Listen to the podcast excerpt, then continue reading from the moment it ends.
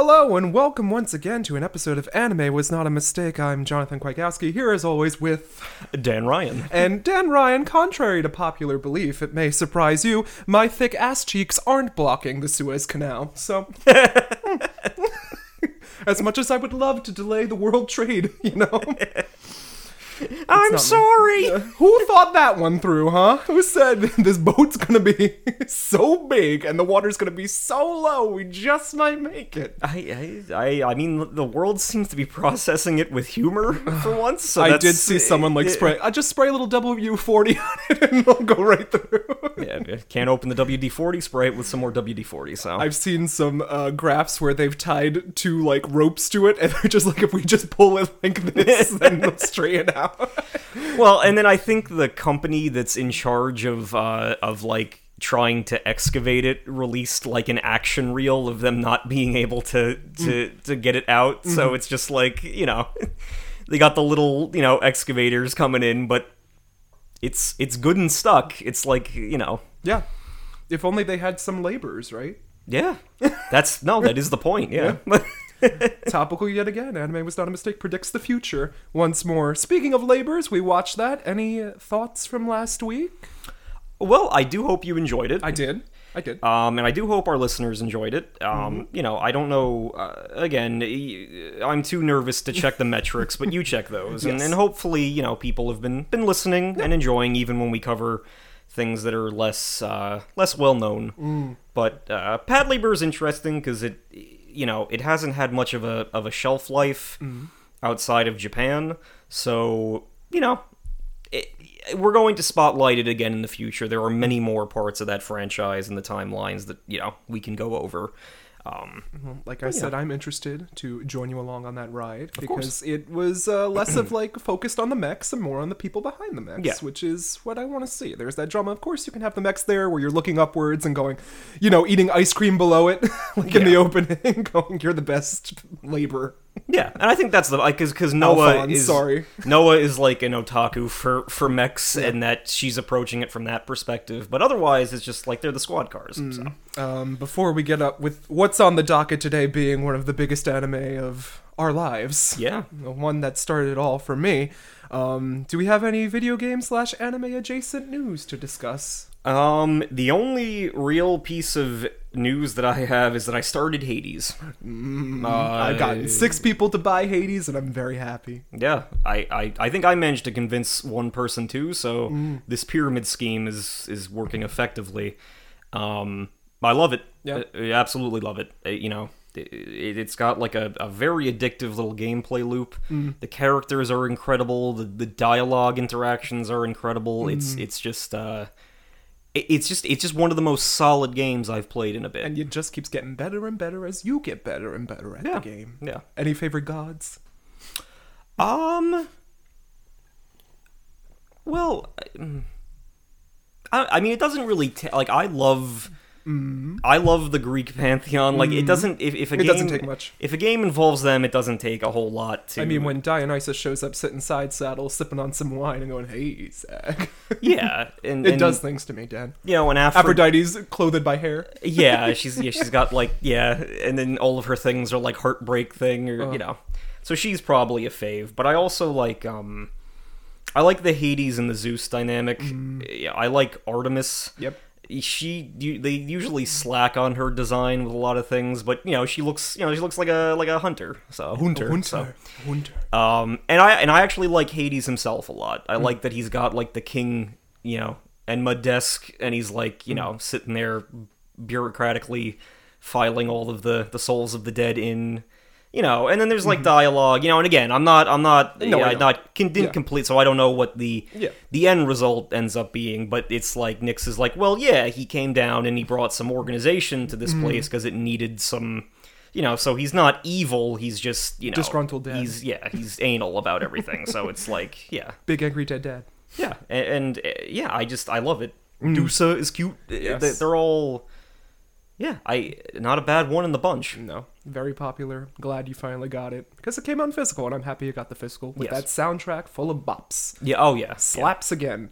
I only have one thing on the docket as well this week. It was a very uneventful week, aside from my purchasing a $200 Ike statue that's going to come in 2 years. Oh yeah, the thick Ike. They got me. They got me again, Dan. Well, there's no shame in that. If I brought up every time someone got me on this podcast, they saw me coming. They announced that. I'm like, oof. You know, so it is what it is. Yeah. We'll put that stimmy to use. It'll be a good museum piece. We can only say we put the stimmy to use so many times, right, Dan? Before the math doesn't... Yeah. Before the coffers don't balance. This $700 Miku, that's more than one stimulus, I think. Yeah, that's at least half a stimmy. But I finished Persona 5 Strikers, ooh, and I enjoyed it thoroughly. It does devolve... Well, not... I always use the word devolve. It follows the typical RPG path of, like, your first boss is, like, a big meanie, and then your last boss is God.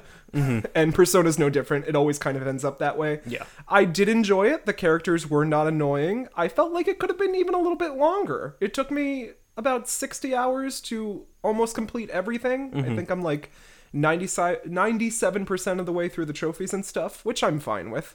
I don't think there's a new game plus, but I... think that some things do carry over. It's weird, but it's thoroughly enjoyable.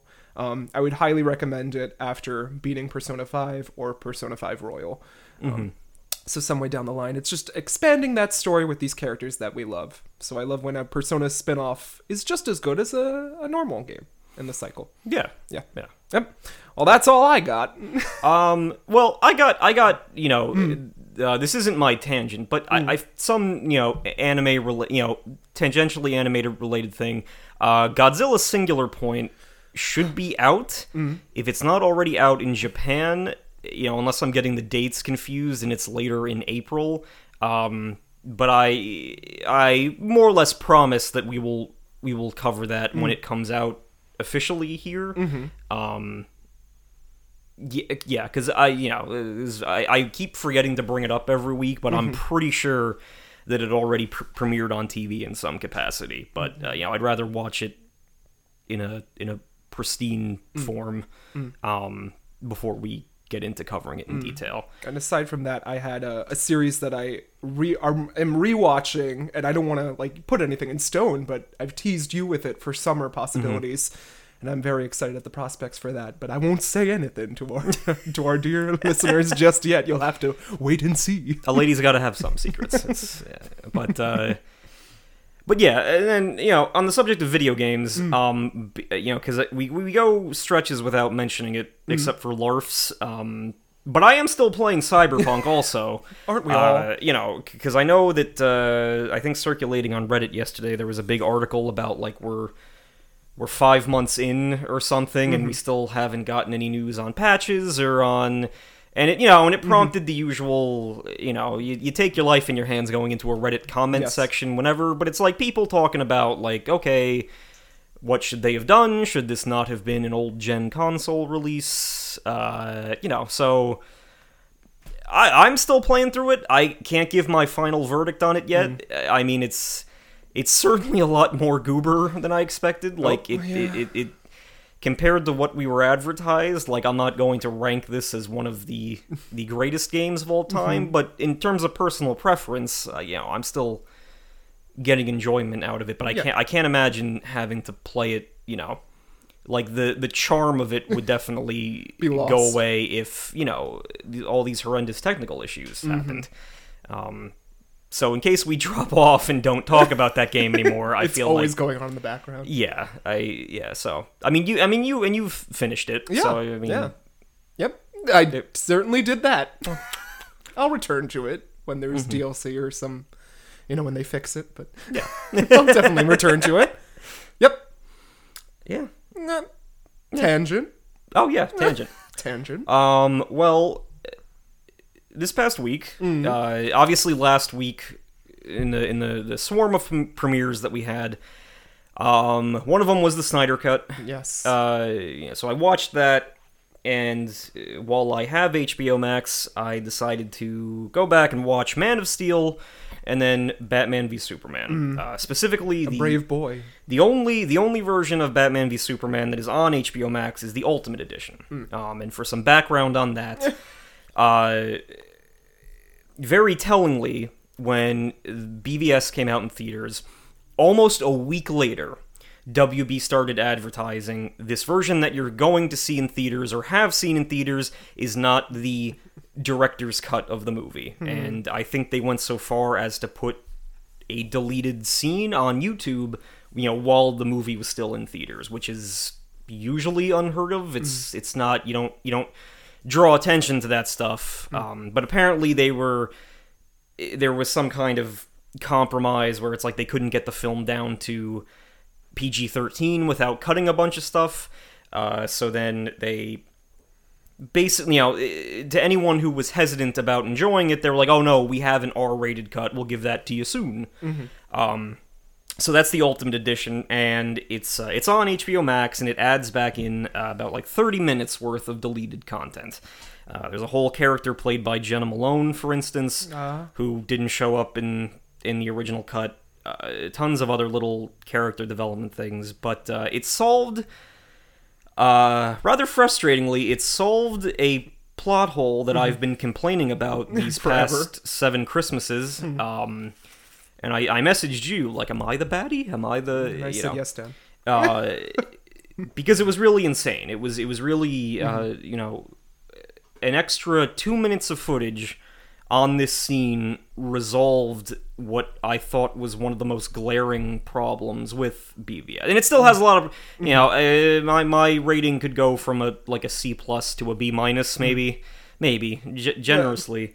But, it was literally, the original BVS had this whole thing where it seems like Superman is being blamed for this, this attack on this terrorist base, because he intervenes to save Lois Lane from, like, this warlord, and then in the original cut, it was like, oh, did his intervention cause more violence against the people? But you don't understand why. You don't get the context. But in this cut, they just add 2 minutes where the baddies are, they're using, like, flamethrowers to burn the bodies to make it look like Superman had taken them out with heat vision. And I'm like, okay, that makes it look like Superman came in and took out a bunch of people in a foreign country to, just decided to murder a bunch of people and then caused a worse situation. I'm like, that makes more sense. That makes more sense than, like, Superman being framed for, like, firing machine guns at people. And that's literally it. It's just an extra 2 minutes, and I was discussing with people, like, tiny little thing completely changes my attitude of the movie. So my tangent is posing that question to you. This might have come up before, but we are older and wiser now. Yes. So what is a piece of media, be it anime, be it movies, video, whatever, that with one tiny change could have easily been elevated for you? I'm thinking of, topical that you brought this up because something I watched would involve a very big change this week, so I'll start with that, and then, like, if you have any other ideas, we can bounce off that. But I was rewatching one of my favorites for reasons that may become clear in future, way down the line. I was rewatching Poltergeist 3. And Poltergeist 3, much like Exorcist 3, a great threequel. Awesome movie. Unfortunately, Heather O'Rourke tragically passed away during the filming of that movie, and the studio wanted to release it, but the director did not want to release it. So they went back for reshots, and, like, they reshot the ending of the movie, took out some scenes, and they did this with Poltergeist 2 as well, earlier for different reasons. But that whole franchise, it's weird. Like, what would it have been if they didn't have changed, if they didn't change the ending, if they could somehow work it out that, you know, Carol Ann's character, even though she's the crux of the movie, has a different thing to do in that? I think it would have elevated even, better. It would have looked better in the popular eye, is what I'm getting at. Yeah. Other than mine, because I love that movie. I can't think of, any minor changes, because usually when a movie upsets me, it goes straight into, the Camp Classic vault for me. Mm-hmm. And I'm like, oh, all right, I'll watch this later. I know I brought up Stoker in the past. I haven't seen that movie in forever, so I kind of can't comment on that. I'm trying to think through the annals of movies I would change, but right now, Poltergeist 3, I think it could have been handled slightly different, even though people were dipping out of that franchise left, right, and center. Yeah. I think it could have been handled better, and I think we could have had something that isn't the remake of Poltergeist, which is god awful. Mm-hmm. Yeah, I didn't even see that. That had the clown on the poster or whatever, because I didn't. I was like, what does that have to do with Poltergeist? But you know. The clown, Dan. Yeah. That craze. I'm trying to think. I'm sure there's a lot of horror movies. It's Exorcist 3, also great when compared to Exorcist 2. There's that whole subsection with the Gemini Killer, and I've just watched a lot of horror this week for no reason. Well, I mean, as far as horror goes, I believe we've discussed this before, but one tweak that I think could have saved maybe made a movie a classic was what they changed with I Am Legend. That still bothers me. Yeah, the superior ending. Right? Yeah, because in the current cut, Will Smith takes out the zombified people with a grenade, because one of the zombie people draws a butterfly, and he remembered his daughter drawing a butterfly, so he's like, I'm gonna go be with my daughter, and then takes a grenade and blows up everyone so that the woman with the cure can escape. But the original ending was the zombie guy draws a butterfly, and then he realizes, and I'm just filling in for everyone and the listeners who don't know, he draws a butterfly on the screen, and then Will Smith realizes that the zombie that he's been experimenting on has a butterfly tattoo, meaning that these creatures do maintain some humanity, and he's been the monster this whole time who stalks them and kidnaps them and tortures them, making him the vampire of their legends. They fear him. Yep. And he lets the woman that he's held captive go, and then the characters depart because, enemies solved their differences, and then it was more peaceful, but the studio didn't like that. So that's a little, Yeah. Again, that's 5 minutes of a movie that could have drastically altered it. The Bryan Cranston Godzilla, they could have actually shown us Godzilla a bit more. Yeah. Yep. Yeah. That would have fixed the movie. Yeah. I enjoy that one. But think of things we've seen in theater. Oh, what's a theater, Dan? It's been so long. It has been. Now I'm sad. Yeah, well, maybe I'll come back with The Green Knight. Yeah, if I'm vaccinated on time. Demon Slayer Mugen Train, which for some reason is getting, now of all times, is getting a theatrical release here, but, The It movie, they could have, made it an actual scary clown at the end. Yeah. And not have given them their token quest. Yeah. Those are big changes. Yeah. Too big for my mind. I can't think of any little changes at the moment. I'll dwell on this and return to it next week. Of course. Yes. I wanted it to be a thinker. So. And here I was going to ask Dan, what's his favorite Sailor Scout? That was my tangent. Well, that'll be next week. No, I hope we do that too. Yeah. We can do that now. I mean, that'll be next week. Okay. I got a lot of notes ahead of me. Okay. And I need a tangent for next week. Okay.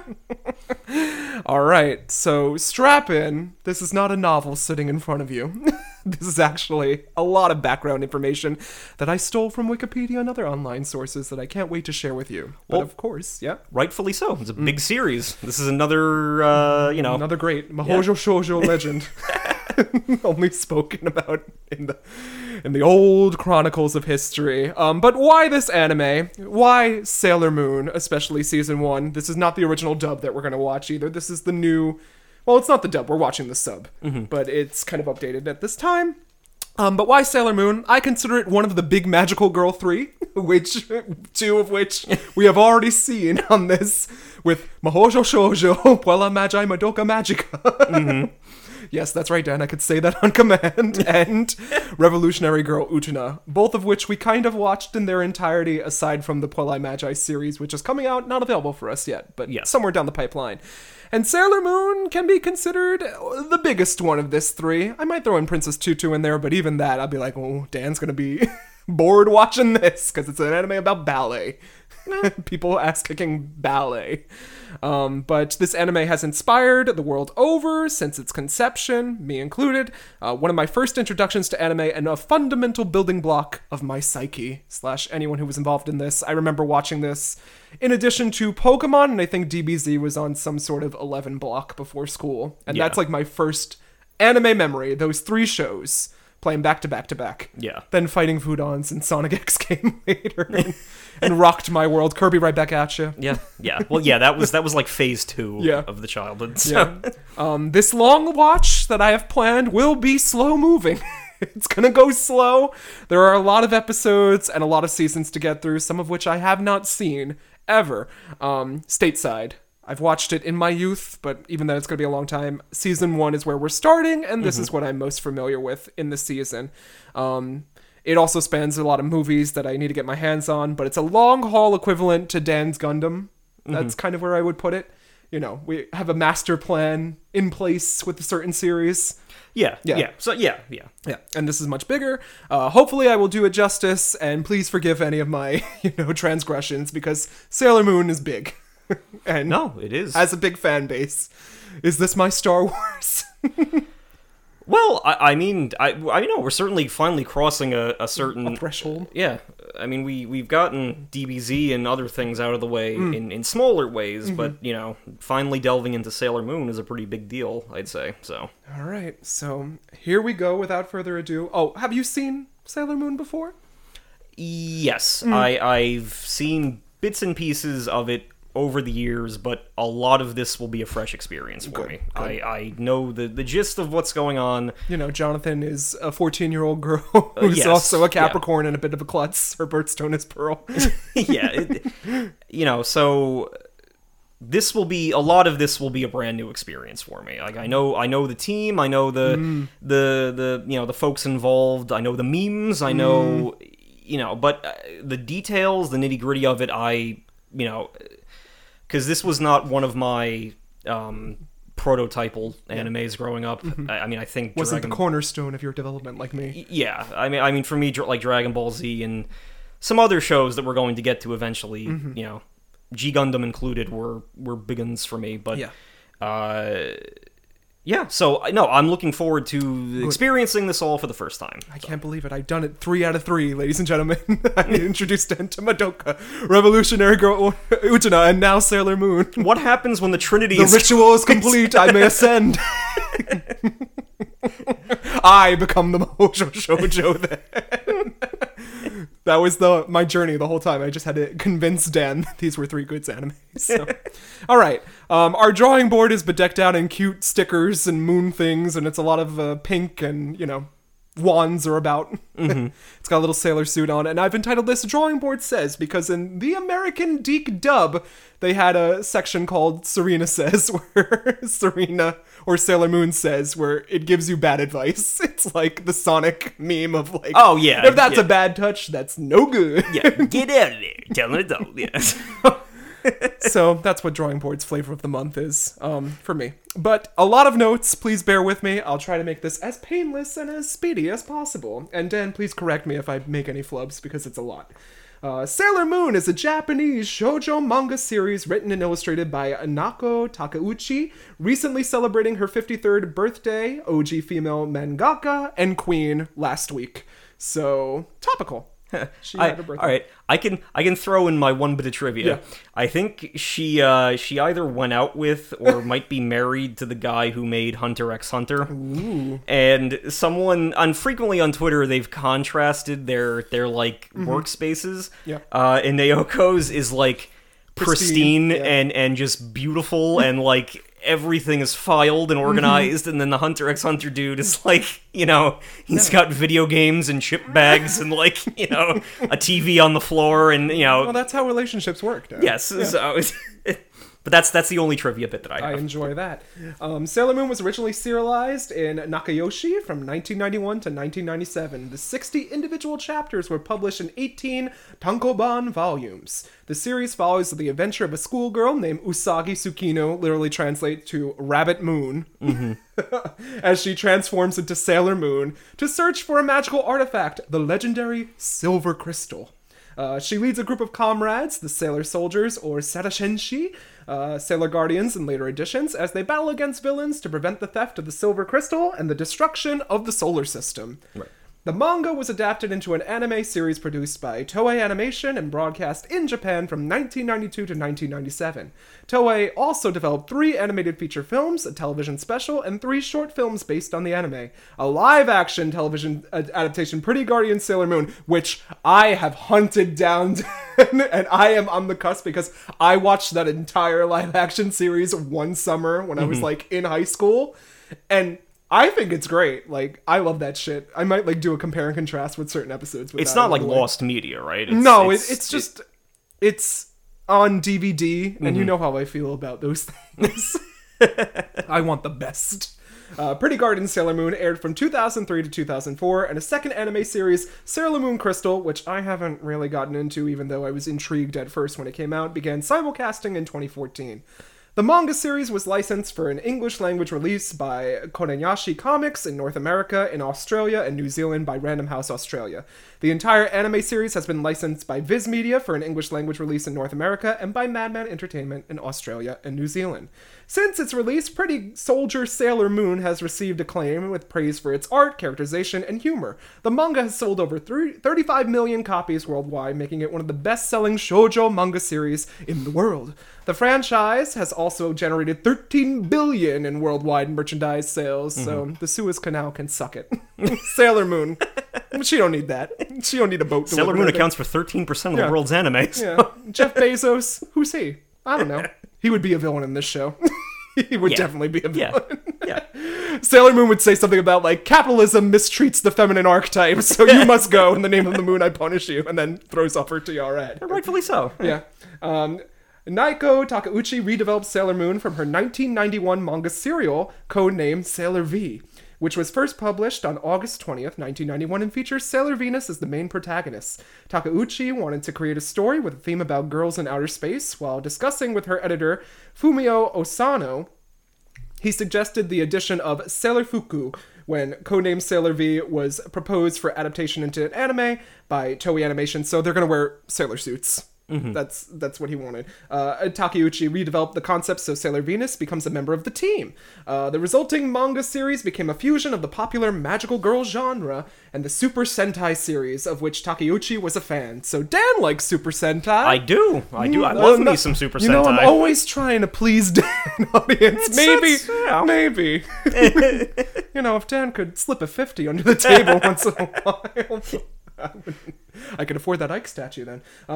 Recurring motifs include astronomy, astrology, gemology, Greek and Roman mythology, Japanese elemental themes, teen fashions, and schoolgirl antics. I have a question. Yes. Has there ever been a discussion as to why Venus was bumped down to... Oh, I think there's a lot of theories there. Because we get to, some in-universe things where she's, a real superhero, and she gets revealed first. I think she was bumped down because I think Usagi, as much as people are oh, she's kind of annoying, she does grow on you, and she's that endearing character type. Yeah. And there's no replacing her. She's the perfect anti-anime heroine at first, and then she learns and grows as a character. I feel like Sailor V is already pre-established as kind of a badass. That makes sense. So yeah. I love the lovable loser and her lens on it. That's what I would predict. But I think everyone has their multiple favorite Sailor Scouts and reasons why. It's a very equal team. That makes sense. Yeah. Takeuchi said discussions with Kodansha originally envisioned a single story arc. The storyline was developed in meetings a year before serialization began. After completing the arc, Toei and Kodansha asked Takeuchi to continue the series. She wrote 4 more story arcs, which were often published simultaneously with the 5 corresponding seasons of the anime adaptation. The anime ran 1 or 2 months behind the manga. As a result, the anime follows the storyline of the manga fairly closely, although there are deviations. Takeuchi later said because Toei's production staff were mostly male, she feels the anime has a slight male perspective. Which, I mean, this is very female-oriented, too. Which, yeah. I mean, I wish it was an all-female staff, but given the time and, you know, the location and the area and the year, whatever. Yeah. There was probably going to be a man mixing. Well, and I have heard that discussion in terms of the differences between the manga and the anime. Yeah. Oh, well, the manga is definitely more. Yeah. Yeah. We will be focusing on the general first season, at first skipping around for the bops of Sailor Moon, which ran from 1992 to 1993 for 46 episodes, some that haven't been seen stateside until a handful of years ago, thanks Hulu. Although the most recent dub sub, as in this series, has been through so much, and this is the latest in our physical media shilling. So I just chose like the latest dub and sub. I could have researched and gotten like the old Viz dub with Molly having the Brooklyn accent, which has a special place in my heart, but I figured we gotta do this right, and we're watching the sub anyway. Of course. So, forgive me. The first season of Sailor Moon anime was produced by Toei Animation, directed by Junichi Sato of Mobile Suit Zeta Gundam. It's a Gundam. Neon Genesis Evangelion, Princess Tutu, Sergeant Frog, and many more. We know a guy who likes frogs. It was broadcast from March 7th, 1992 to February 27th, 1993 on TV Asahi. Yeah, I think I said that right. This season adapts the first arc of the Sailor Moon manga series by Nanako, the Dark Kingdom arc. In the English language adaptation of the series by former license DIC, sorry, I always say Veek, it's DIC Entertainment, the season was cut down to 40 episodes and also added an Eggman segment, Eggman segment, Maria, Sailor Says, to teach a moral based on the story that had just been shown. The episodes were first broadcast on YTV in Canada from August 28th to October 24th, 1995, and later had its first run syndication in the United States from September 11th to November 3rd, 1995. I almost said 55. The first season was later released by ADV Films in a subtitle-only DVD box set in 2003. Eventually, on May 16, 2014, the season was re-licensed for an updated English language release by Viz Media. I always get Deke and Viz confused. And they released this season in 2 uncut DVD and Blu-ray compilations on November 11, 2014 and February 10th, 2015 for parts 1 and 2 respectively. Hulu began streaming the series in the United States on May 19, 2014 with Tubi TV following suit in Canada on July 15, 2016. We're watching this dub. Yes. I mean, this version. 1995, after a bidding war with Toon Makers, who wanted to produce an American live-action animated hybrid adaptation, which lives in infamy, that it was completely awful and shown to backers. It's like that thing where we did, what's the thing? With the bugs, the Ghibli movie. Nausicaa and the Valley of Wind. Remember I showed you, like, that anime video long ago that's like it's super 80s and like join Nausicaa as she rides a mecha Godzilla into the fray or whatever, like they changed the storyline. This was like that bastardization, and it's funny, look it up online. It's like Serena's name is Sally. Like, they're like, and Jennifer, you can join her too. It's a completely different anime, and I love it so much. DIC Productions LP, now Wildbrain, licensed the first 2 seasons of Sailor Moon for an English language release in North America.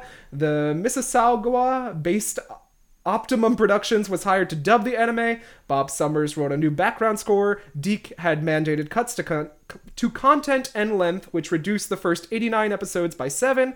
Their adaptation was created to capitalize on the success of Mighty Morphin Power Rangers. So they just wanted something that was a little bit trimmed down that they can give the kids and sell the toys. Yeah, no, of course, yeah, well, yeah. As was... merchandised. Yeah. The Schwartz. The series premiered in Canada on August 28, 1995 on YTV in its first run syndication in the U.S. on September 11th, as I said, but halted production in November 1995 after 2 seasons due to low ratings. Despite moderate success in Canada, the U.S. airings struggled in early morning dead time slots. The series originally aired in the U.S. in morning and afternoon time slots, which Ann Ellison describes as unsuitable for the target audience. In contrast, due to the dubbing process being done in Canada, the series was considered Canadian enough to be screamed in prime time as local content. Okay, that's interesting. It's a very drag race thing. It's like, you have to be Canadian to be involved anyway on this set. It's weird.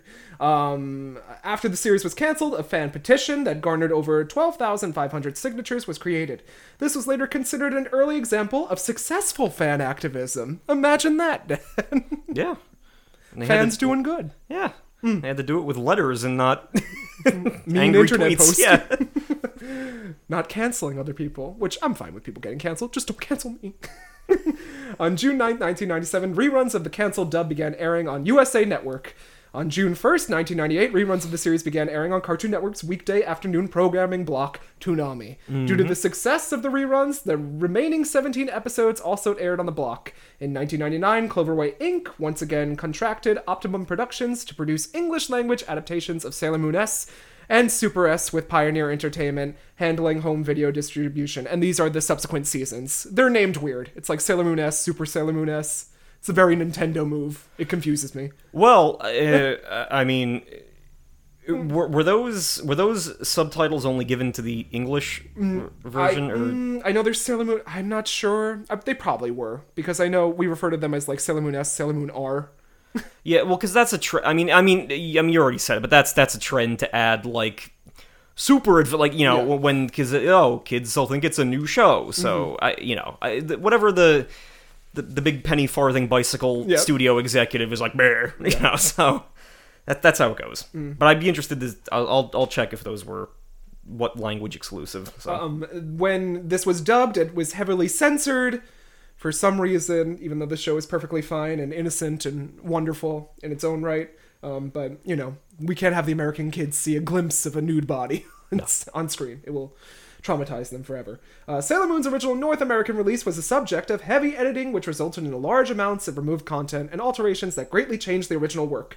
These changes altered almost every aspect of the show, including character names, clothing, scenes, and dialogue. Some scenes with brief nudity and bathing were also censored, and any type of violence, including violence against children, which is the best kind, was removed. Homosexual characters, including Zoisite, Fisheye, Kunzite, Sailor Uranus, and Neptune, were also altered to be cousins. Like, you know. Oh no, I remember that. I've dug into this tea also. Oh, it's scalding. Because I forgot that they made them cousins. I thought they did, like, they're really good buddies, you know. But as is tradition, but yeah. That makes it a lot worse. With some of the characters' gender being changed from male to female, and Uranus and Neptune being explained as relatives rather than lovers. Why not both, Dan? Changing evil characters' genders to female also had the side effect of creating more diverse female characterizations, as the female characters now did not have the same body type. So that's good, I guess. It's like a win-lose. A bonus positive outcome of you know, because that's definitely not the only time that's been done with anime, you know, but I don't know, it's a very, like, I don't know, it's some kind of monkey's paw thing, you know. Yeah. Due to the series' resurgence of popularity in Japan, reruns of the Sailor Moon series began on September 1st, 2009 on Animax. In 2010, Toei negotiated the license and broadcast Sailor Moon in Italy and on Mediaset, resulting in an international revival. Later, Toei licensed Sailor Moon episodes to countries which the shows had not been aired before. On May 16, 2014, North American manga and anime distributor Viz Media announced that it had acquired the Sailor Moon anime series, as well as the 3 films and specials, for an English-language release in North America, allowing Viz to restore the removed content from the first 89 episodes. The studio city, Los Angeles-based Studiopolis, which isn't a Sonic stage, as much as I would want it to be. Why does Sonic keep coming up? What are these synchronicities here? You know, Eggman, he would go to Studiopolis. Christinapolis. Was also hired by Viz to redub the entire series. The series began streaming in the United States on Neon Alley and Hulu on May 19, 2014. We will be watching this version, as I said, but the OG subbed lives in my heart forever because of Luna's British voice, Molly's Brooklyn accent. Long may it rain forever. Never forget where we came from. The score was composed by Takanori Arisawa. 3 pieces of theme music are used for the episodes, 1 opening theme and 2 closing themes. The opening theme for the whole season is Moonlight Densetsu, performed by the idol group Dali. Heart Moving, performed by Misae Takematsu of Sakura Sakura, is used as the ending theme. We're almost there. For the first 26 episodes, and Princess Moon performed by Ushio Hashimoto is used for the remainder of the season. DIC Entertainment made an English language version of the Japanese opening theme for its adaptation. Long may that reign as well. It's very iconic. Mm-hmm. Several video games, always gotta shill the video games, were released to promote this season. In 1993, Angel, a subsidiary company of Bandai, published Sailor Moon for the Super Nintendo Entertainment System. Also in 1993, Black HCS developed and published a beat-em-up video game called Baishoujo Senshi Sailor Moon Kessen Dark Kingdom for Sharp X68000? I've never heard of this video. I know. That's got to be one of the lost to the 90s rip-offs. So. Oh, I got a Sharp X68000 for Christmas. Where's that kid? Sharp X68969! In 1995, Gazelle developed the arcade game Pretty Soldier Sailor Moon, which was published by Ben Presto. Okay. Originally planned to run for only 6 months, the Sailor Moon anime continued due to its popularity, concluding after a 5-year run. In Japan, it aired every Saturday night in prime time at 7 p.m., and its run there was very popular, with an average viewer rating of 11 to 12% for most of the series' run. Commentators detect in the anime adaptation of Sailor Moon a more shonen tone, appealing to a wider audience than the manga, which aims squarely at teenage girls. The media franchise became one of the most successful Japan has ever had, reaching 1.5 billion in merchandise sales during the first 3 years. 10 years after the series' completion, the series featured among the top 30 of TV Asahi's top 100 anime polls in 2005 and 2006. The anime series won the Animage Anime Grand Prix Prize in 1993. Sales of Sailor Moon fashion dolls overtook those of Laika-chan in the 1990s. Never heard of her. Don't know her. Mattel attributed this to the fashion-action blend of the Sailor Moon storyline. Doll accessories included both fashion items and the Sailor Soldier's weapons.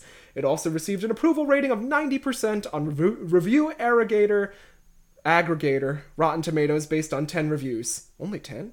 Its first season consensus reads, powerfully feminine and hypnotically cheesy. Sailor Moon's iconic anime still sparkles after all these years. That's what they say about us when they review this podcast.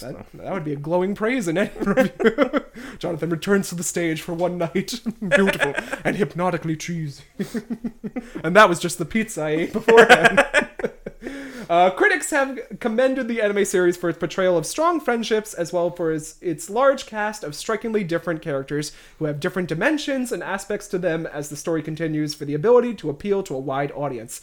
Writer Nicholas Penedo attributes the success of Sailor Moon to its fusion of shoujo manga genre of magical girls with the Saint Seiya fighting teams. Heyo! Wake up, Dan. According to Martha Cornog and Timothy Perper, that's a funny name.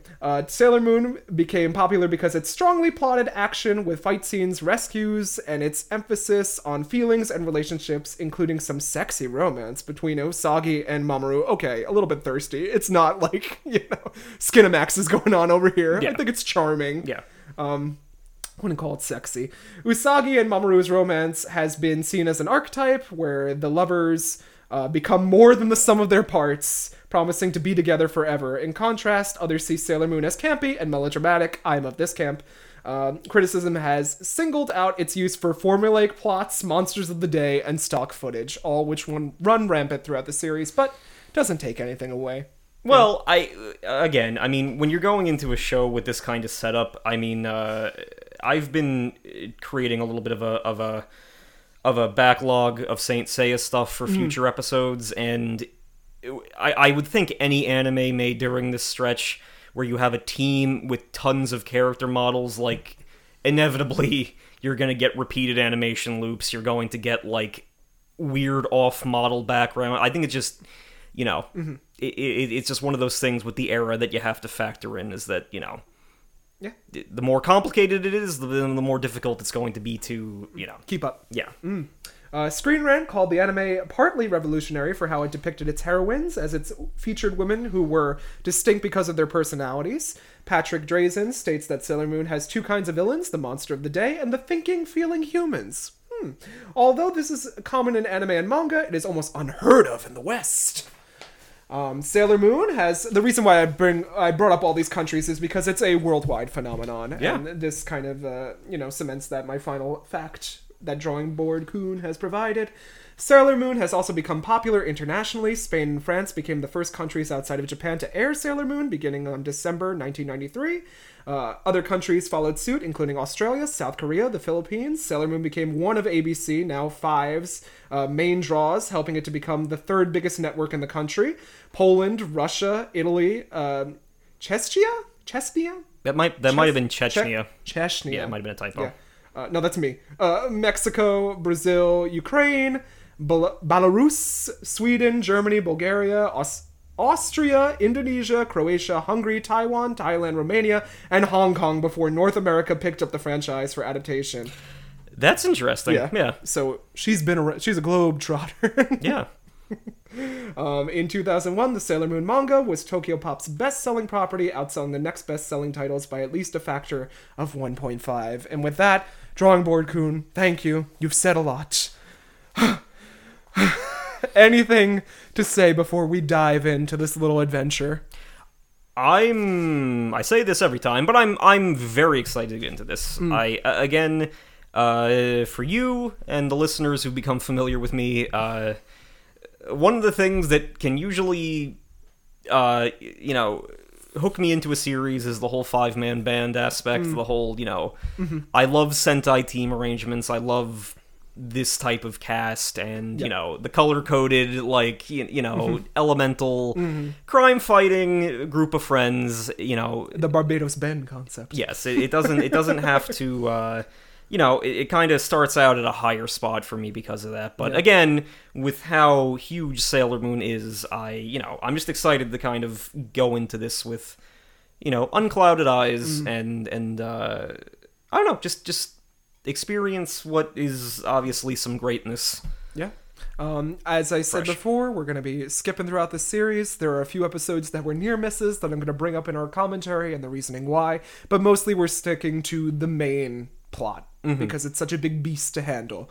So if your favorite does not show up, I apologize, but I love this series too, and I just want to make it a quick, fun, introduction. Yeah. Got a long way to go. I love this series. I hope to do it justice. In the name of the moon, don't punish me, please.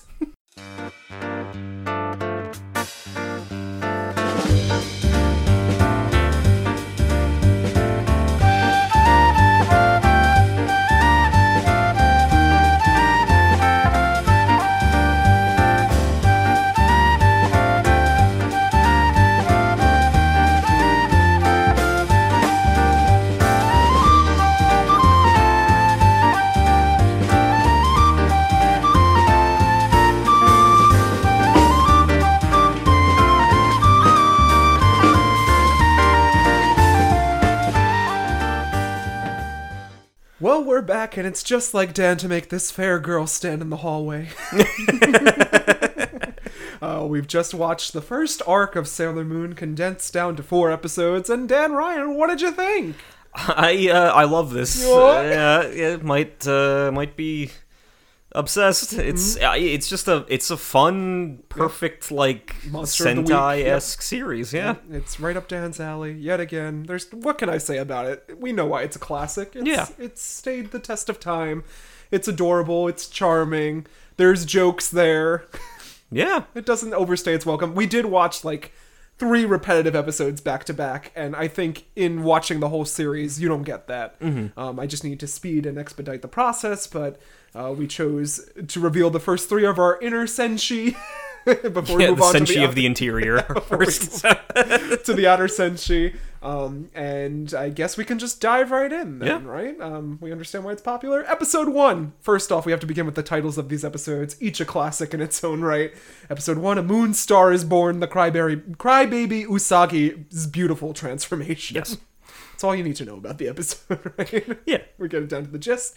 We have our classic opening with Moonlight Densetsu, or Fighting Evil by Moonlight, the American dub of it. Aside from that, there's lots of pastels. It's mystique with our 3 mystery girls, Tuxedo Mask and Queen Beryl's, she's in the background. The very stylized, like, well, it's not part of the opening, but the stylized, like, intro card they use for the city. like the city skyline, the pastel shows, city. Yep. Yeah, yep. And then it pans down to our cast usually. Yeah, it's like a 90s tribute to the 80s, I would feel. That sounds about right. Yeah. But we meet young Usagi Tsukino, and her name literally translates to Rabbit Moon. She's a 14-year-old Capricorn, birthstone's a pearl, a little bit of a klutz, but we love her none the same. She awakens in a room bedecked in rabbits and moons, so her family named her Rabbit Moon. Yeah. And that's kind of her brand. That and a chicken clock, which gets a lot of appearances throughout the show. She's a klutz, crybaby, whatever. She rushes to get ready, her normal home life with mom, dad, and brother. I said the genetics are off in this household because everyone's hair doesn't match each other's, so what's the real story here? Yeah, unless it's just the gift of being an anime protagonist. So. I think we get a little bit more, it's very loose backstory for this show until later seasons, but we get a little bit more of how she wound up here. But right now, she's just an average young girl, mm-hmm. right? There's no greater destiny for her.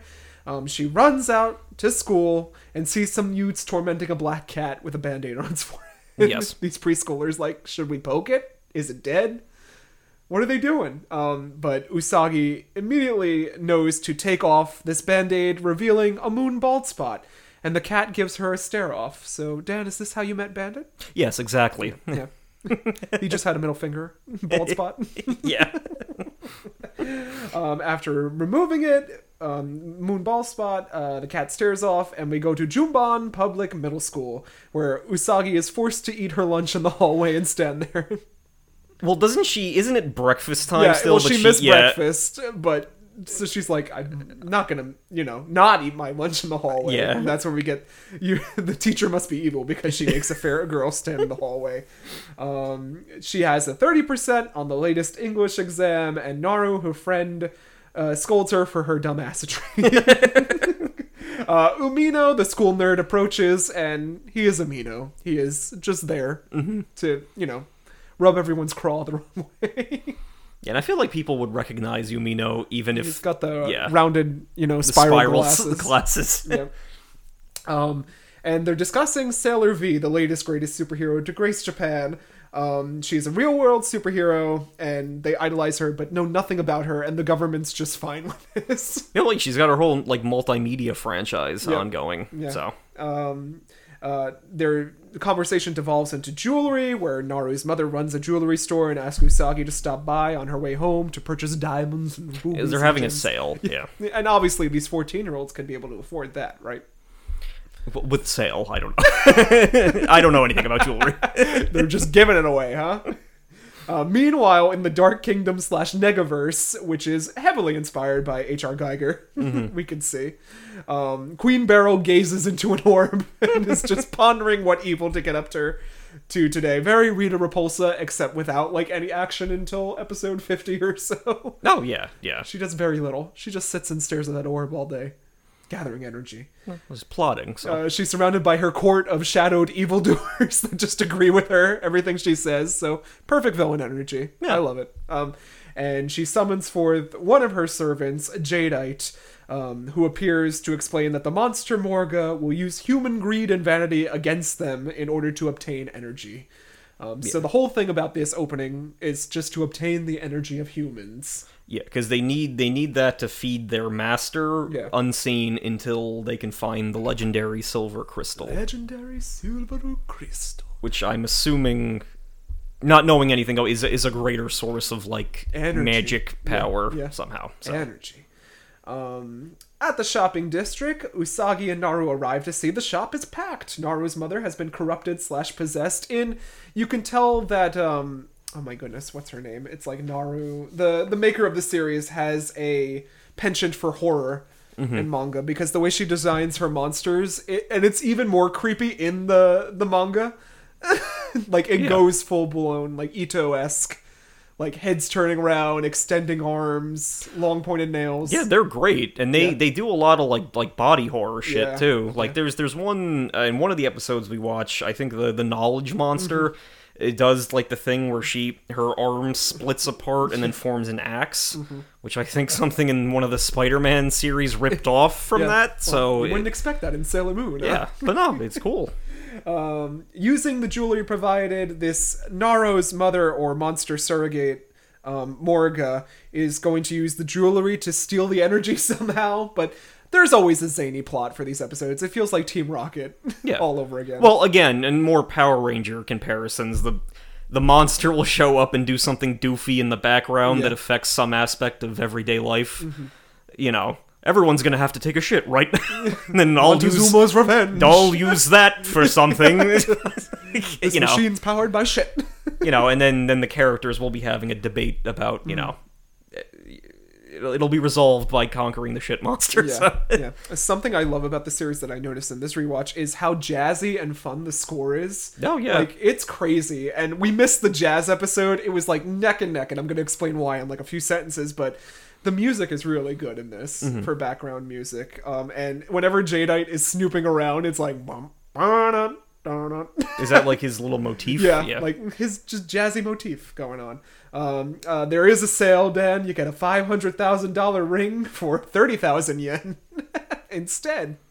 That's a deal for Dan, apparently, who doesn't shop for jewelry often. Well, what is that? That would be a 5,000 USD ring for like 300. Yep. That's still about a thick Ike, so... The wound is still fresh. That's about one Biollante, so... What a steal. Madness ensues as some bedecked women push...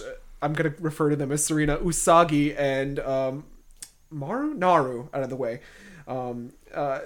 Usagi stumbles home. She stops by the arcade and sees that Sailor V already has a video game...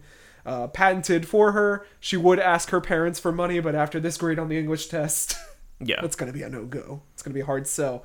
She throws her failed test, hitting a beautiful man, a handsome man, over the head. This is Mamoru Chiba, who calls her bunhead. Mm-hmm. And I don't know if you've picked up on this, Dan, but I think Mamoru is going to be a bit more important to the plot. I would assume. Yeah.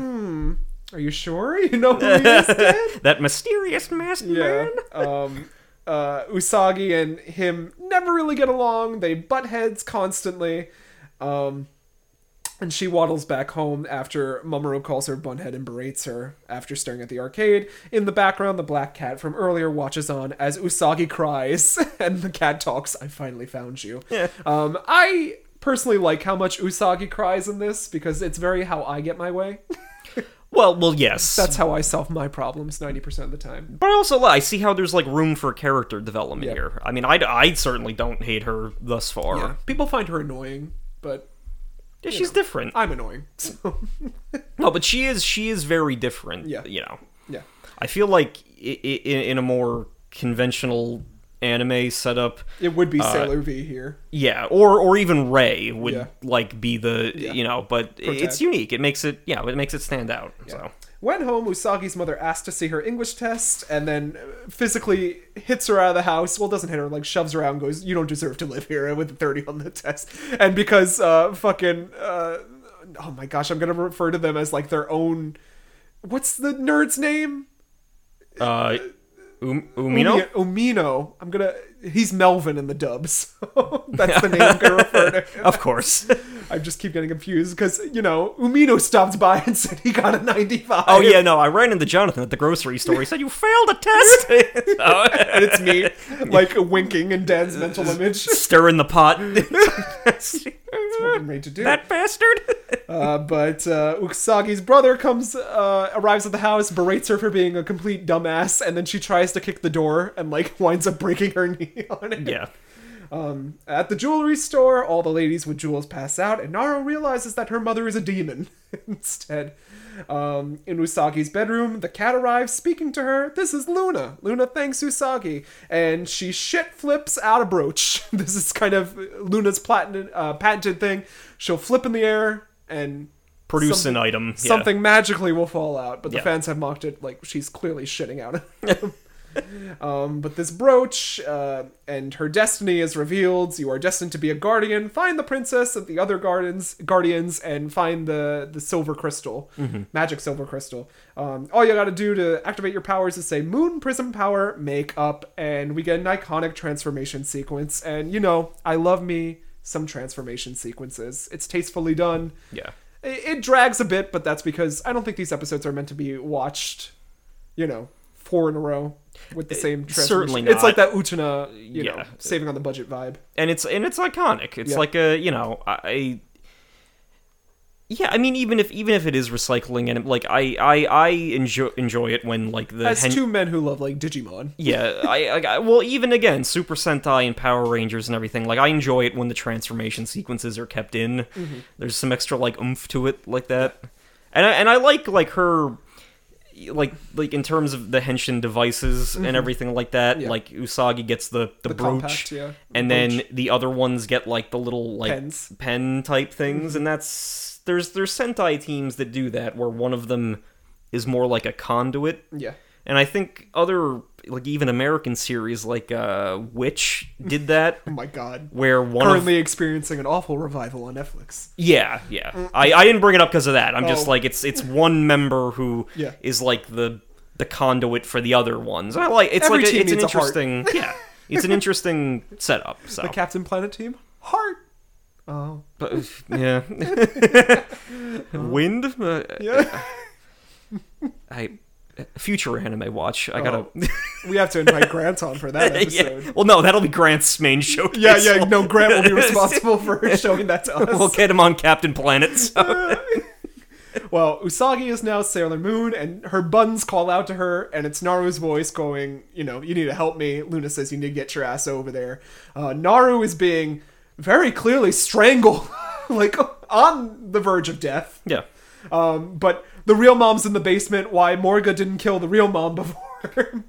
You know. Theatricality. Yeah. Sailor Moon arrives, shrouded in moonlight, and she has a penchant for the dramatic. In the name of the moon, I'll punish you, famous saying. Morga sends the zombified ladies that she's taken the energy from after Sailor Moon.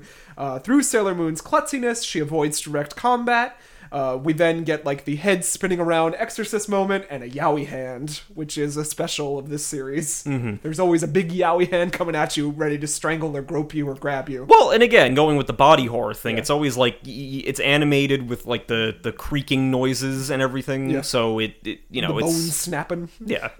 It's spindly... Sid's magic fish bones. Yeah, it's very much, You know, again, now, when you mentioned like the horror influence thing, it's like it's obvious. Yeah. So yeah, the yaoi hand is pierced by a rose, and who's there standing in a window? You could do it, Sailor Moon. It's Tuxedo Mask. It is. I miss in the American dub he has like a mandolin, like dun-dun every time he shows up. It's not present here. Origin of who's that strange masked man? That's where I got it from. Now you know. Well, it was applied to Luigi in the context where, but this originated it. So, friendly advice. I do like how he doesn't really get involved. And Jadeite brings it up in a few episodes. Like, oh, does a man have to do anything? No, Sailor Moon. Really, and the other sailors do everything. Yeah. Jadeite's, Tuxedo Mask is never like, I'm gonna biff them for you because you're a woman. He just goes, you could do it, and then watches from the sidelines. Like, just stealth mentor stuff, you know. Yeah. Because I don't get the vibe from him that he could take out someone on it. Like, from what I've seen, I don't get the, like, not knowing the rest of the, like, I don't get the vibe from him. I think that's kind of his vibe, too. Yeah. So. Like, it's clearly the sailors have much more power. Yeah. Like he just seems to be a dude. So like I don't know. Luna says you must fight back, throw your tiara and say moon tiara action. This tiara is thrown like a frisbee and it's kind of OP this early in the series, but anything it hits basically disintegrates. Yeah. And that's her first main move. There will be others to come, but it is iconic to throw your tiara like a frisbee. Light disc. Yeah. Yep. It's a staple for a lot of things. I think Wonder Woman gets to do that too. Once Morga has disintegrated, this stops Jadeite from collecting more Prime Dew. Yeah, the Baja Blast that he's taking in. And Tuxedo Mask just dips out. Usagi comments that he is cute. And the next day at school, Nara recalls a dream that all the girls have had about Sailor Moon except for Usagi, who is tired and falls asleep at her desk. Mm-hmm. And it's just a commonplace. It's a good opener. It's like, all right, we get this. It's cute. Yeah. You know, this is, again, just going to... I mean, I can't overstate. I mean, we don't need to talk up Sailor Moon to anybody, but quintessential, great, like, shonen first episode here. Yeah. It is... Shoujo. It just... Well, no, I know, but the vibes of the, you know... I don't know. I love it. In a segment that I'm going to call What We Missed, Part 1, the episodes we missed, I'm going to quickly blur it out. Luna farts out a moon transformation pen that only has, like, 3 uses in the series, and we saw 2 of them so far. Which was funny. Yeah. And this moon transformation pen basically allows Usagi to change into any sort of costume or outfit that fits the purpose. Really cool pen, but it just winds up like for adultish style Barbados Ben moments where it's like, make me an adult who can go into a bar legally. Done. Yeah. Well, and I like it. Again, I love it. You know, I love it. Especially for the bus episode we're going to get to. I think that's the most practical use of a transformation pen I've ever seen. Sailor V, as we've seen with her own video game franchise conglomerate, has become a hero throughout Japan that everyone seems to just accept her fame and popularity. I wish that we do slightly more, but we know the origins from the manga series that Sailor V was like the prelude for this, and there's more information in there about her, and when she gets to her episodes, I like how, at least how I remember it, it's been a while, is Luna's kind of like, oh, okay, you are the princess, because you are the more competent version of Usagi at this point. Like, you've clearly been doing more. Yeah. And that's kind of like where they draw, they don't fight over it, it's just like, Usagi's like, yeah, she's clearly the princess. And they kind of think that Sailor V is like, the one. Right. to lead them. It's just that she's been doing her own shit. At the same time, the episodes included a weight loss journey episode where Jadeite works at a Jenny Craig and steals the cardio energy. He's got schemes, so yeah. A talent show episode where Umino does some drag with Naru and starts singing the own opening. And episode 6, which is the jazz episode, which I really, really enjoyed, and it was a very close cut. I was on the verge of including it, but I said we have to get through this first arc, and I have to be timely with this. I can't drag my feet over it, but I think it's very stylistically fun. It's got a radio host falling in love with, like, a composer sort of storyline, and then the monster in that is inspired by bats, and there is this moment where she extends her nails, and it's, like, the most horrific thing that I've ever seen in a, you know, a regular anime. I'll have to check it out. Yeah. So I would highly recommend just that one episode. And it's very cute and topical.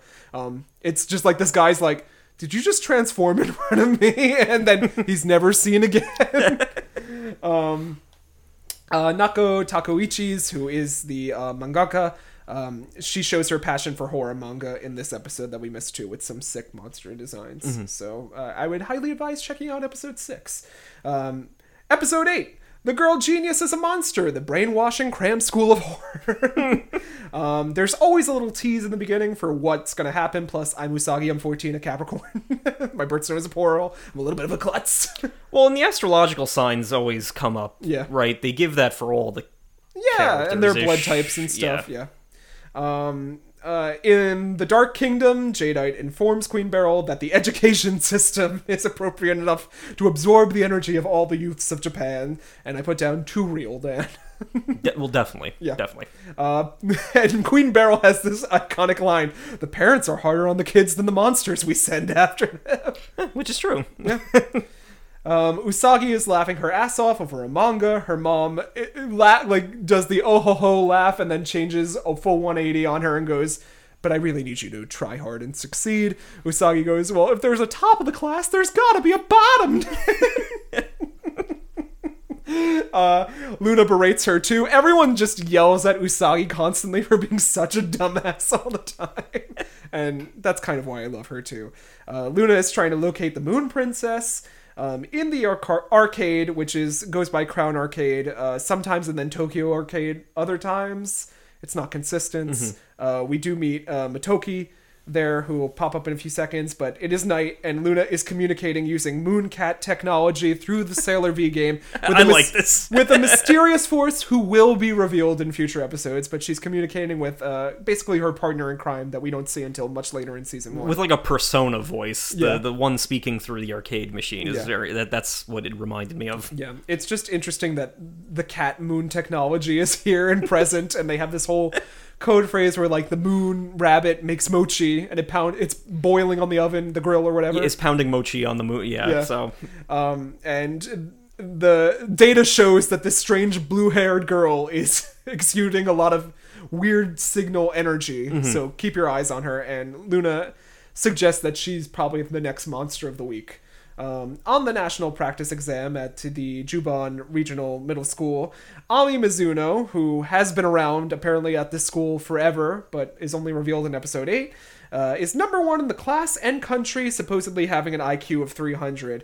Haven't seen her before, off looking sad, and according to this one shorty with the bob, who's a little bit more, you know, she's shorter, she's a bit more heavyset, but she's an icon.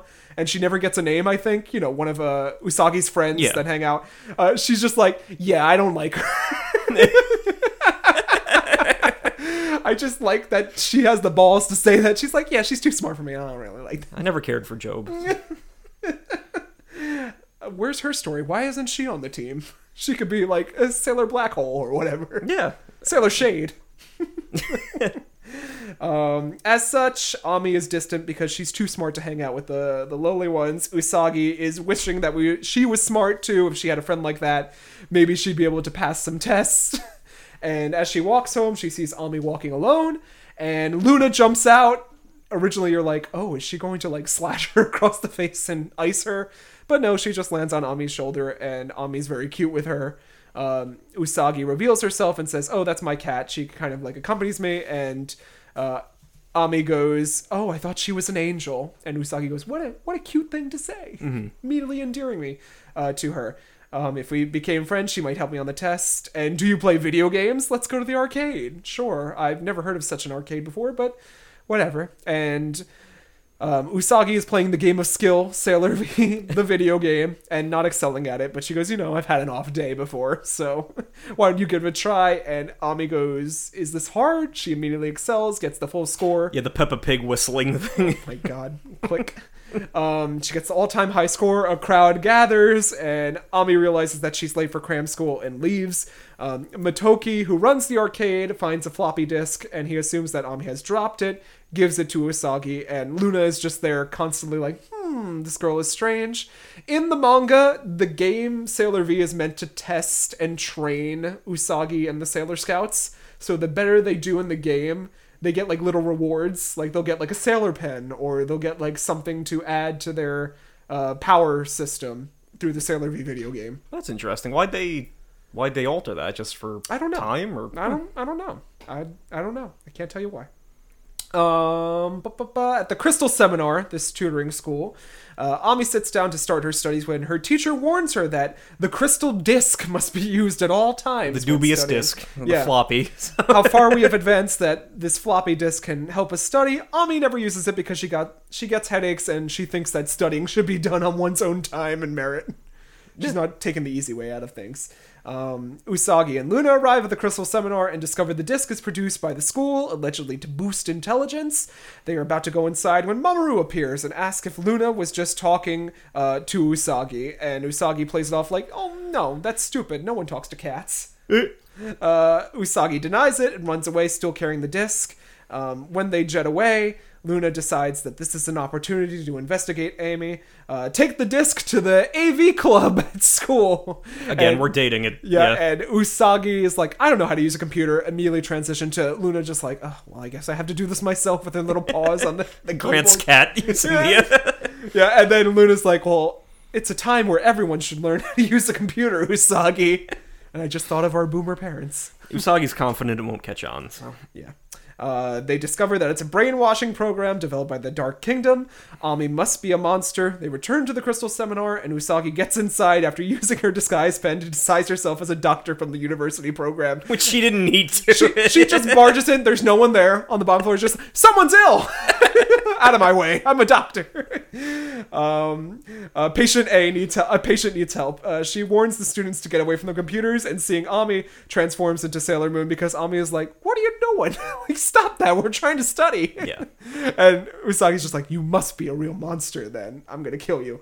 It transpires that Ami's teacher is Garoben, a Yoma of knowledge, who takes Ami hostage in her grasp and attacks Sailor Moon. Luna, that's odd. I didn't think that, it was an actual monster. I thought it was that blue hair girl. This Yuma, Garoben, quizzes Usagi and asks her a few questions, including, like, what was Newton's like the thing. Well, yeah, why do apples fall from trees? And Usagi's like, I don't know, ask the apple. And it's just gravity, and then she's like, describe in 50 words or less the concept of gravity, which gravity Luna even knows. It's like, oh, it's because of gravity. And she's a cat. Yeah. And describe gravity in 50 words or less. Usagi just goes, that's impossible. I'll never be able to do that. Garoben finds the brainwashing program has no effect on Ami and decides to kill her. Studying should be done on your own. Luna sees a symbol appear on Ami's forehead and recognize it as the symbol of a Sailor Guardian. Luna throws / farts out another transformation pen for Ami as she makes an escape from the Yuma with this hatchet hand, this saw blade hand. She transforms using Mercury Power makeup in a water-themed sequence. I don't know if you have preferences, but I think this is a slight more... It's stylistic.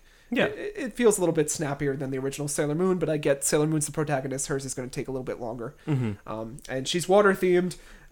Amy, immediately, no questions in, knows what to do. Just use your Sailor Moon attack, Sailor Mercury attack, which is bubble spray. And I'm like, all right, you're going to give her bubbles, which is fog. Like, it's used as more of like a defensive maneuver thing. Well, she gets fog and... She gets water, fog, and ice, which is... Yeah. Because they give... this thing with like water and illusions, they give that to Cygnus in Saint Seiya too. He's snow, but he can do illusions also. Yeah. So she gets illusion, and I know in the live action, I think she's the healer of the group as well. Like she uses water to heal, which makes more sense to me in a way. Ami immediately knows what to do. Sailor Moon is able to destroy the monster using Moon Tiara action when Ami uses her illusions to fool the Yoma. Usagi says that she's relieved to have Ami as a partner now. Like, immediately, Ami's, she's a ride or die right there. She's like, all right, I guess I'll do this. In my spare time, I'm fine with it. Yeah. Accepts it. But Usagi jokes that she's going to Ami's going to outshine her as a guardian too. Ami seems fine with this, so... Yeah. End of the eighth episode. I know that you said you like Ami. Care to explain why? Well, I mean, I would assume... Well, she's the Virgo, and I would assume that if I was recruited by a talking cat to be a Mahojo Shoujo, then I would get the water one. No, you would get the fire one. You're a Leo. If anyone's going to get it at me, I'm the illusionary. Well, in terms of this podcast, we contrast that, but how we blend into the rest of society, I don't know. I would love to be fire. Oh. My instinct would be fire. Yeah. That is always the one. I would write it, yeah. But it depends on if we're going by, like, certain logic where we get what, where we get our preference, or if we get... I feel like I would be the bookish nerd who discovers their separate self through the theater. Well, but also, but again, going in through this with only a very loose knowledge, I really just like Ami's design. I like the Google Man stupid visor that she gets in her handheld computer. And, it's... Yeah, so not knowing a whole lot about everything going in, she. Yeah. But obviously I found another fave. I found surprising. my top tier fave. In the next episode. But. So what we missed, number 2. Luna straps a full-on cat clock, energy-stealing clock to her back, and no one knows how. She just ties it to her back, damn. She's a cat. How did she manage that one? Ami is gifted a mini-compact supercomputer, which only she could use because Luna reasons that Usagi would find it too complicated. It'll pop up, blink, and you miss it throughout the series. And then in the first episode, like, Sailor Moon falls and gets a scratch and goes like, ow, ouchie. But in the episode we miss, actual blood is drawn. It's a small cut on Sailor Moon's face by like a knife. So I was like, oh, it's actual blood. Like they're out for blood. This is a little bit more dangerous than we're giving each other credit for. Episode 10, The Curse Busts Enter Mars, the Guardian of Fire. Queen Beryl asks Jadeite if he's located the silver crystal yet and reminds him that they must find it first. She asks him to devise a new plan and eliminate the now 2 Sailor Scouts. Now there's 2 of them. Usagi, Ami, and Naru see several cops going to a temple near Sendai-zaku, where several buses were reported to have vanished into thin air after picking up passengers. Close to 50 people have vanished. The temple is also selling charms, and Usagi goes there to buy one in order to be protected. Allegedly, according to Naru, the shrine maiden there has very strong powers, and she's also quite beautiful. Jadeite is working at the temple. Good for him that he got this job. I know in the English dub, his name is like Jeff, and they're like, oh, that's just Jeff, the new hire. Yeah, and I love that. I love it's a very on Jadeite's part, it's a very low effort cover. He's just like, you know, he was offered a temp job, so he's like, doesn't even bother to change his appearance. So. Yeah. Inside the shrine, the maiden, black-haired maiden, feels that something sinister is drawing near. At the temple, Usagi, Ami, and Naru meet Rei Hino and her grandfather, a pervy old man who just hires anyone off the street, be it boy, girl, whoever. Mm-hmm. He's going to flirt with everyone. Yes. And that's fun. Jadeite activates the charms that three girls bought earlier, putting them into a trance. Rei attacks Usagi very extra with some paper charms/seals. Thinking that she's the evil meant to, you know, be destroyed by her. Yeah, because she senses something approaching. Yeah. Jadeite, as I said, is a live-in shrine worker, and Rei has had psychic powers and stands up to an old woman when she makes the mistake of, like, you know, accusing the temple of causing everyone to disappear. Yeah, because the temple has a 5:30 service, and the people disappear on the 6 p.m. bus, so... A Karen comes in to blame them for that. And Rey's power, which stuns Usagi, Naru, and, like, Luna there, is, like, that she could stand up to Karens. And not, like, drop a bead of sweat. And Luna goes, I have a mysterious feeling from Rei, one that I haven't felt in 2 whole episodes. Usagi, Ami, and Luna arrive at the bus station to investigate. A bus with the number 66 on the front, the same number as the one that disappeared, arrives. Luna tells Usagi to get on, but Usagi's too scared, so she can't do it. Mm-hmm. And she holds back Ami, who's like, well, I guess we're going to have to wait till tomorrow then and try it again. Afterwards, the bus driver, as you do, vanishes into a black hole that no one seemed to have seen before. Well, and I'll make the assumption that they can only see it because of their sailor powers. Yeah. Like, to everyone else, it would just be like, it turns a corner and doesn't come back or something. I would assume. I don't know. Yeah. But, these girls are sent to a bus into a pocket dimension and seemingly get the energy shocked out of them by a monster bus driver. Yeah, the energy of their romantic dreams. Yes. Yeah. A great energy, Dan. Rei is feeding her 2 crows, who I don't have their names down. I think they pop up later. Phobos and Deimos, you said? Or yeah. Yeah. It's something like that. It's like Greek, more Greek things. Mm-hmm. Right? Or Roman. That's Roman. As a theater teacher, I should know this. But Rei is feeding her pet crows, which... I don't think get another appearance here, but they're kind of badass, and I wish they stuck around a little bit longer. Like her 2 crow familiars. That would be cool. Yeah.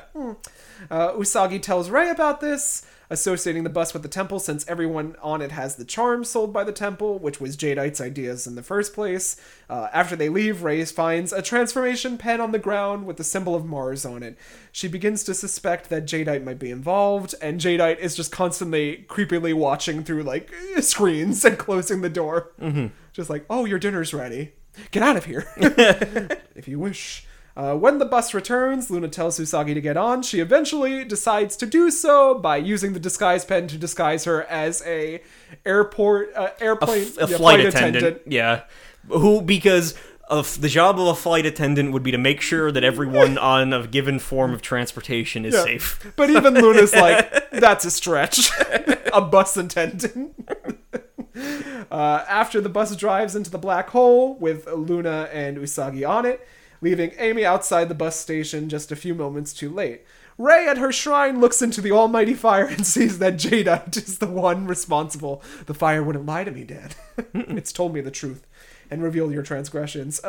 She goes in with her 2 crows and goes, I'm gonna fuck you up. Me and my crows are gonna fuck you up. And Jadeite just goes, no, sends her into an alternate dimension. Mm-hmm. Yep.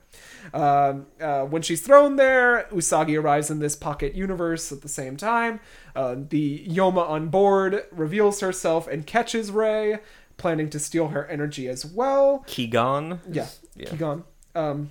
Usagi transforms into Sailor Moon, and the sign of Mars appears on Rei's forehead. Sailor Moon throws her moon tiara to Kigan, but she avoids it, and it eventually becomes into something that's like binding her, and that's the first time she's used that in the series. Yeah. I don't know how many times that pops up, but that seems like a very tropey Sailor Moon thing to do. As Ray's birds, Phobos and Deimos, who are also thrown to black, her with her attack Kigan, who catches the moon tiara, which Sailor Moon uses to bind her. Luna tells Rei to use the transformation pen and say Mars power makeup, and Rei, visibly infuriated, and she transforms into Sailor Mars, and with the power of fire, destroys Kigan with her fire soul attack.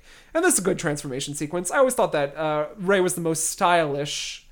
It just suits her with, like, her little pumps that she's got on. Well, even her, like, they give them each, like, body language when they're transforming. Mm-hmm. Like Ami's is very, like, floaty and smoother, and then Rei gets, like, a more aggressive stance, like, fire spiral. So it's like, okay, they each get their own little themes, so...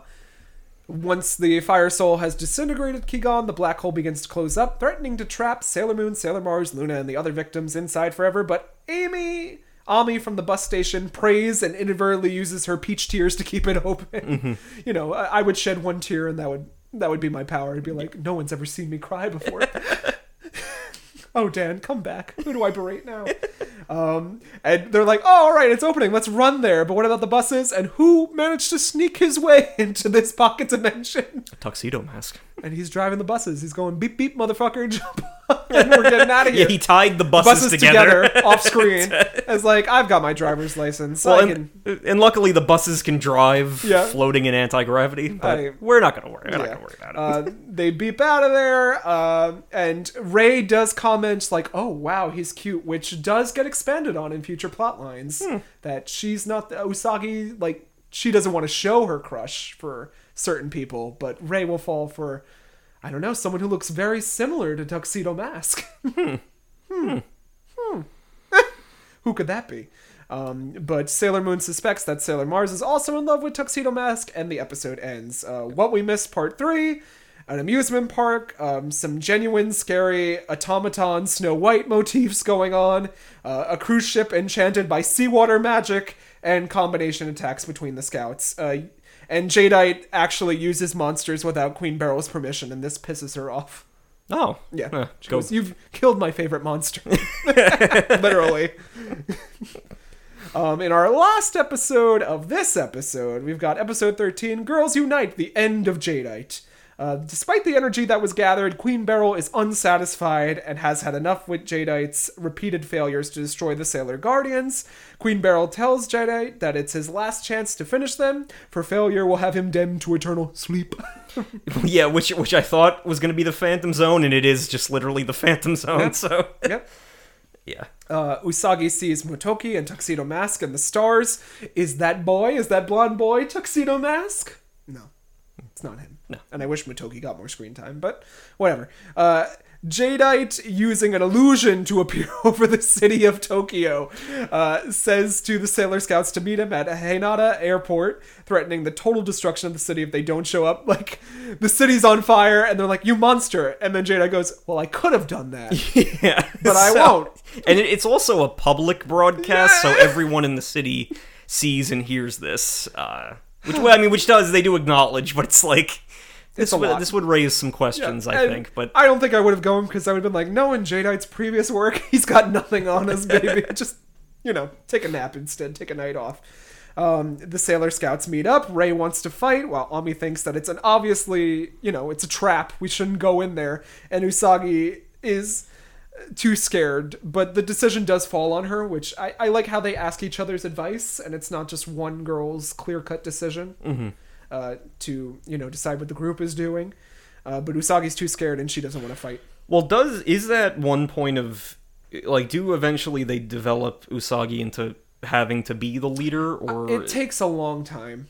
Okay. It takes a long time, but it does eventually happen, I think. I don't think they ever consider, like, there's not a sway of power. Well, that's good. Yeah. That's good. Yeah. I know in the live action series, they kind of like make Ami, she goes evil for a spell.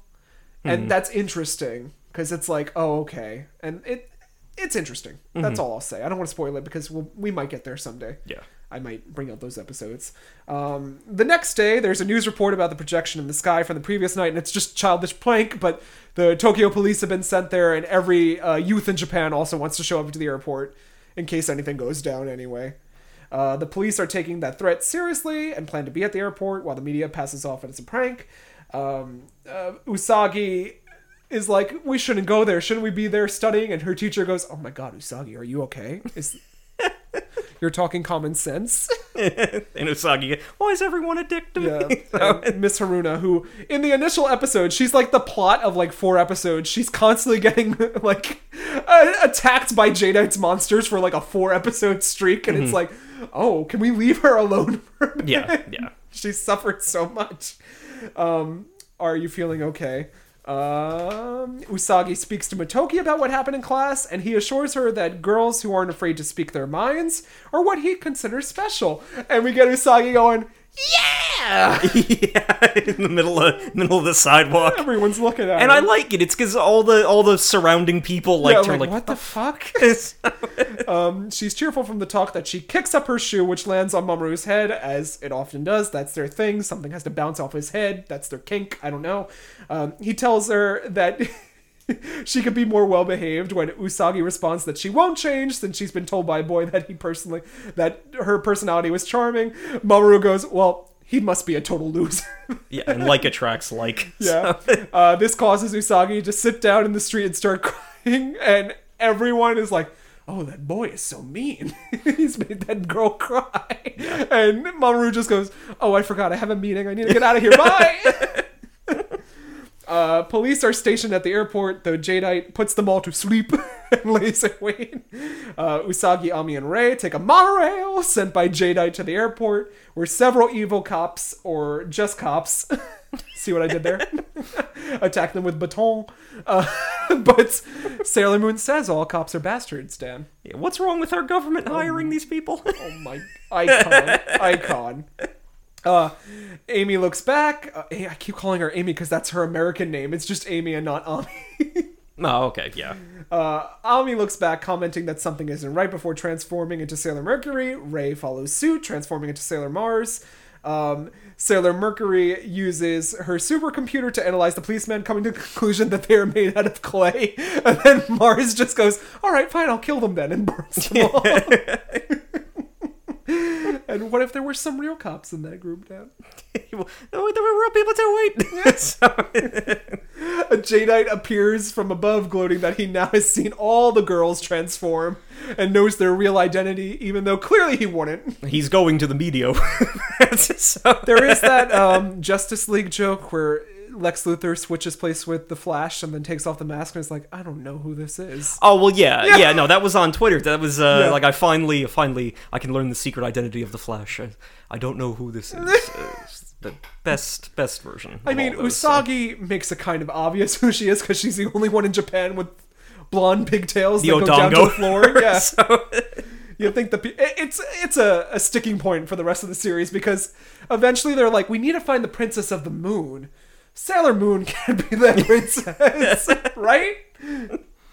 Well, okay, I, like, is there ever a, like, there's never any comment made that, like, oh, when you guys are transformed, it'll obscure your faces or something, or... No. Well, I'm going to assume that it is, so... Or that, you know, as you said, they get a free action a la D&D, that they could just take the time to transform, instead I pull out a gun and just go... Yeah, I would assume, but... Jadeite reveals that he has a new power now, the power over planes. And they're not flying planes, it's just grounded planes. Yeah, to run over people. And the girls just run away, they pull a Prometheus and run in a straight line where they should be zigzagging. He always, I just, it's a very unimposing attack by Jadeite. Yeah, they could go into the sea, which is right there, too. Yeah, because planes can't follow you. Yeah, planes aren't subs, Dan. You could also jump onto a building and a plane can't follow you there either. You so. Tuxedo Mask throws down a rose, causing the two jets to cease functioning at the last moment and come to a stop. Jadeite and Tuxedo Mask bow it out, and Jadeite grabs Tuxedo Mask by the throat, sending them both into the water, where he only reappears again as a rose resurfaces. So, like, oh my God, is Tuxedo Mask dead? I'm not too worried, but I think he's... And neither are the girls either at this point. They're just like, oh no, that happened. And then Jadeite immediately goes and he's like very, sexist against them. Like, what are you going to do, cry about it? And they're like, that belongs in the feudal era. Yeah, women have their own rights and causes. So shut up, Jadeite. Yeah. Discriminating against women is for the feudal age. See that, Reddit? Yeah. Maybe you can learn. Just go and post that, see what happens. The jets head towards the girls once more, who decide that Sailor Moon is to be a distraction for Mars and Mercury. She diverts the jets away from the group, giving them chase after her while Sailor Mercury uses bubble spray to obscure Jadeite's vision. As the second jet chases Sailor Mercury, Sailor Mars uses Akuro Taisen on Jadeite's back, sealing his power away momentarily. So she has like spell power too. Yeah. Seemingly drawing the planes to him. Yep. Although never explained. Sailor Moon then reveals that she's fine, and they're all, like, led Jadeite into a trap going, like, women can do more than you give them credit for, and uses Moon Tiara action, and Jadeite barely dodges the tiara before the jets come barreling at him. A wounded Jadeite is teleported back to the Dark Kingdom, where Queen Beryl tells Jadeite he has failed for the last time.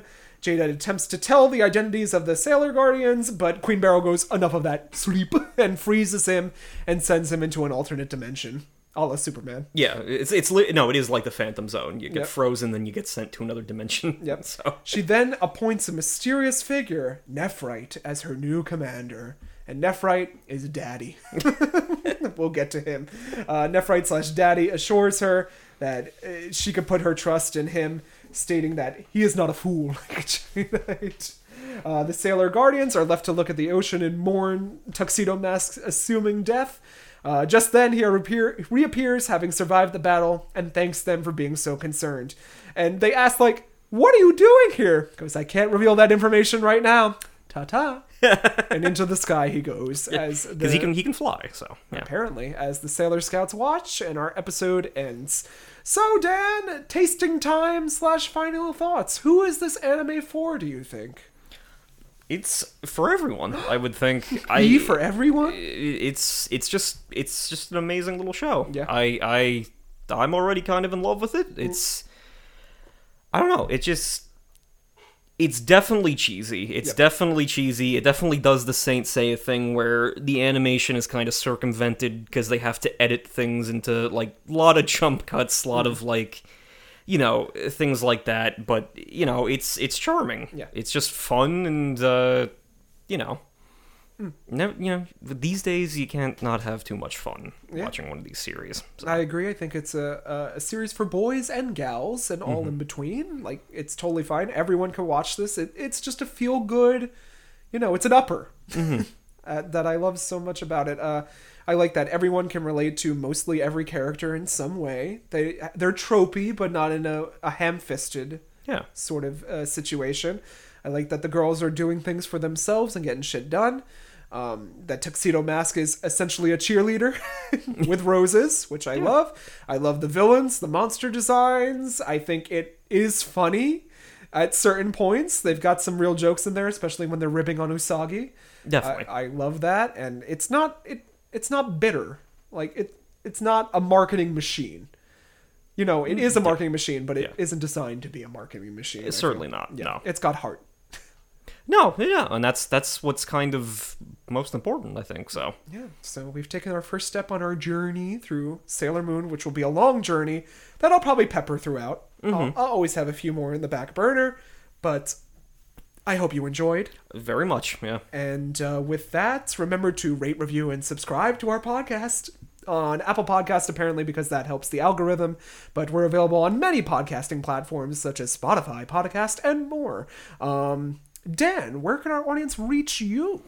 You can follow me on Instagram at king_danis, and the adjacent Anime Was Not a Mistake podcast Instagram account. And you can follow me, Jonathan Kwiatkowski, stealing energy, circa 1993, at Losing My Mind JK on Instagram, Drink and Read JK on the Twitter, or my other podcast, Nightcaps of the Theater, where we look at movies, and my passion project, Drink and Read, going through War and Peace. Mm-hmm. Have you children done your Tolstoy today? Mm-hmm. I have, and I think that's a zany time. It's like Listen, War and Peace is the greatest anime of all. You just don't know it. It really is. It goes to zany places. There's like an episode where Pierre is setting the cabal, and that's the whole chapter. He's like, Napoleon is the Antichrist. I'm going to do some numerology here. Well, it's all about the drama, I suppose. Yeah. But Dan, we have a tease for not next Sunday. Yeah. Well, with the holiday coming up, we probably are going to be posting that episode on Tuesday. Yeah, after Tuesday. So Tuesday or afterwards, but we'll be getting it to you either way, and then proceeding on schedule. But for next week, I'm bringing an anime film that probably a lot of people might have encountered on TV in the early 90s. This focuses on the planet Venus, and an asteroid collided with Venus, drastically altering its atmosphere and allowing it to support life. Humanity, of course, went to colonize it very quickly, but they realized that is quite a complicated task, and basically Venus has devolved into all-out war between these two different continents that are at each other's throats. And as with most 80s movies, the only way to solve this crisis is with a dirt bike. So we will be watching the 1989 film Venus Wars. Huh. We hope you'll join us. I'm your Venus. I'm your fire. Your desire.